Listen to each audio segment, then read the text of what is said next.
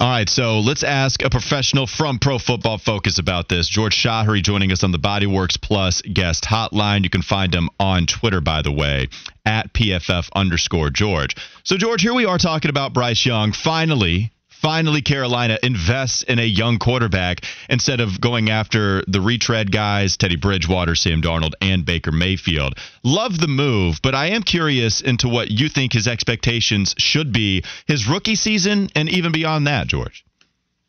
It's a pleasure to be on again. Hope you all are well. Um, yeah, I'm excited uh, about Bryce Young, and I think everyone should be. I mean, the the clips from training camp and joint practices, like those are fun and everything. I wouldn't read into anything positive or negative there.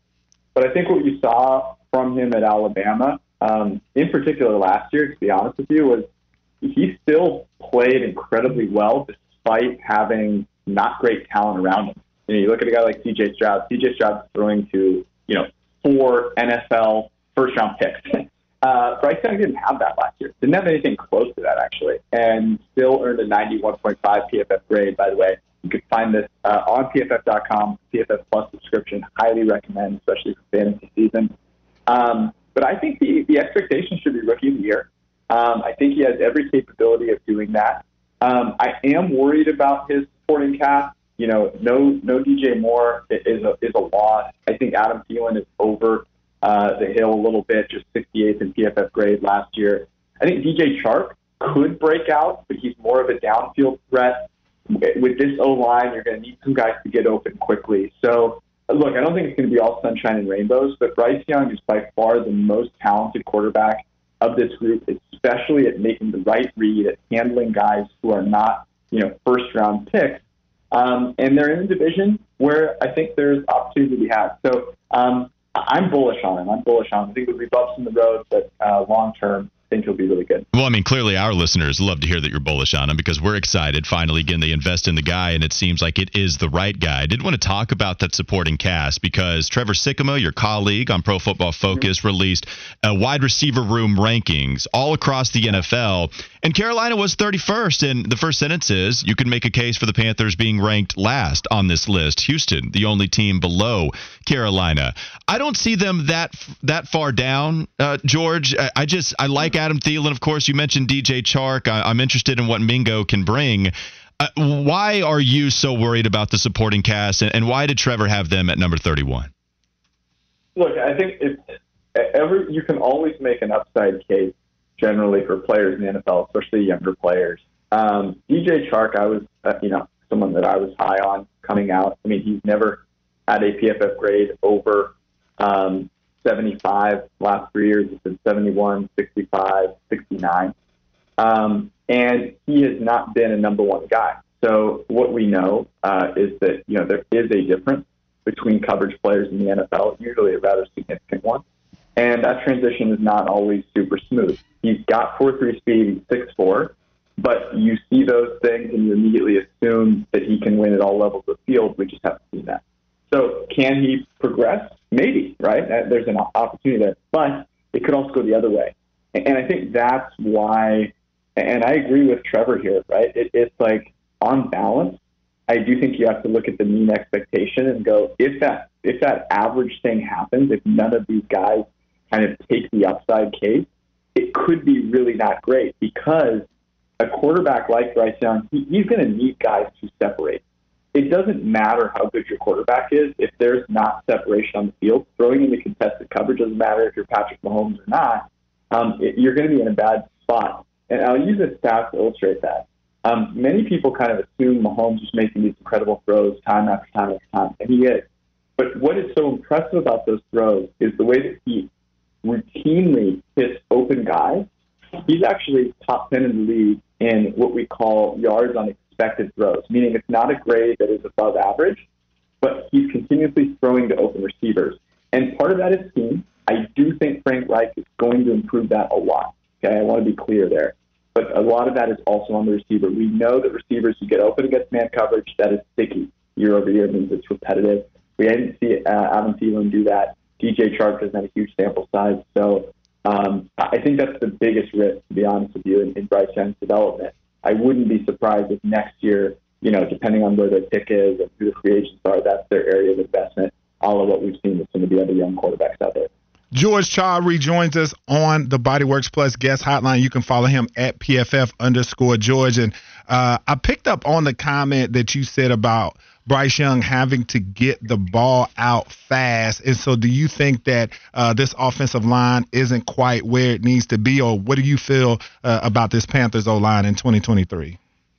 Yeah, one of my favorite things to do, and I have this on my screen right now on PFF.com, is just to look at the, the lineup and see the PFF grades across the entire team, offense and defense. And you look at the, the offensive line and just, you know, reading out the rankings of, of where those players ranked in PFF grade last year, you go 47th, 55th. Uh, you've got a couple inside the top 20 in the interior, but then 38th over there on the, uh, on the right at right tackle. So, you know, it's what I'll say about it is you don't have any glaring huge weaknesses on on either tackle, but neither is particularly strong, and we're hoping Ekwonu, uh, um, will, will improve a little bit this year. Um, but it's the NFL. You don't really have any quarterbacks that can't that, that can afford not to get rid of the ball quickly. You know, uh, even Jalen Hurts, who had the number one offensive line in the NFL, even the Niners, who have a great offensive line, Jalen Hurts, one of his huge progressions last year was he was incredibly efficient on quick throws.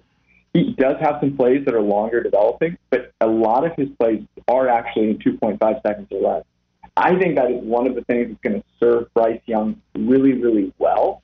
Um, if you look at his time at Alabama, uh, this was not he's not one of these quarterbacks that held on to it forever. Um, he was a little above average in terms of what the NFL would be, but I think his ability to read what is happening on the field is going to allow him to get rid of the ball quickly. I would be concerned, frankly, if his time to throw was above league average, which is about the 2.8 range. I would look for that to be a little closer to like 2.7, 2.6 because he'll need to get rid of the ball quickly. And then George, flipping over to the defensive side of the ball, we know Ejiro Evero comes in bringing that three-four base defense. And mm-hmm. which players do you feel like, or which player do you feel like stands the most to gain? And then which player could this defense maybe uh, hurt the most in 2023? Yeah, it's a good question. Um, look, I, I have always been a huge Brian Burns fan. Um, I, I really think he has an opportunity. I've yeah, full transparency, bet on him in the past to uh, lead the league in sacks.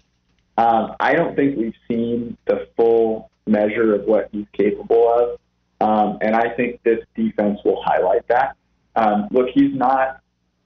He, he's a he's an athletic guy, 6'5", 250.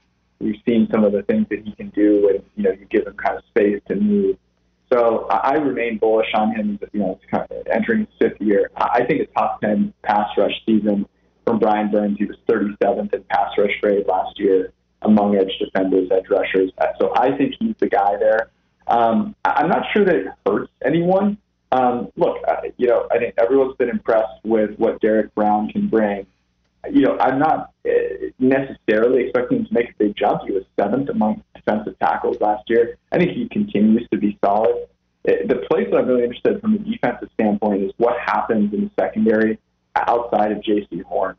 There are some big question marks there in terms of coverage. You know, Jackson is just 101st in, in grade, and so it's really hard for a defensive line to make up for a lack of coverage. So I think it's going to be crucial um, for that pass rush that coverage can hold up for long enough. Yeah, what do you think is the more impactful coach that the Carolina Panthers welcomed this offseason? Uh, Frank Reich obviously going to be in control because he is the head coach, but we know that he's going to have his influence on the offensive side. How, how big of an impact do you think is going to come from Frank Reich and also Ejiro Evero on the defensive side? Yeah, it's a good question. So what we know statistically is that you just have more control from an offensive perspective in that you know, on defense, you're kind of you're at the mercy of some of the circumstances that you deal with, right? If you have an injury, you have a weak link. Like you saw this with Brandon Staley last year. I think everyone would uh, accept that he's a very good defensive coach, and their defense got shredded. And the reason for that is that they had some, you know, high-priced free agents didn't work out, and, and the offense can attack the defense where it's weakest. Whereas on the offensive side, you can avoid your weaknesses and play to your strengths. And so I think Frank Reich is going to have a bigger impact especially given the importance of this rookie quarterback. I, you know, I think few people made enough of the Frank Reich signing. I've put him in the top tier of coaches in the past. Um, I, I think there are some people that would disagree with that, but from a team perspective and from a decision making, particularly on fourth downs perspective, he is really, really, really good. I think his one weakness has been that he likes Carson Wentz too much, um, but uh, he doesn't have Carson Wentz this time around. So, look, I, I hope they stick with Frank Reich. Um, I hope they get you know some some upside from the receivers or are able to bring one because I do think he's he's really elite. Yeah, I hope that there's no apologizing to David Tepper for being all in on Bryce Young, like he was apologizing to Jim Irsay for bringing on Carson Wentz. I don't think we're going to get yeah. that. That is George Chahrouri from Pro Football Focus. Follow him on Twitter. Great football follow at PFF underscore George. George, thanks so much for the time, man. We always appreciate it. Anytime, fellas. Be well.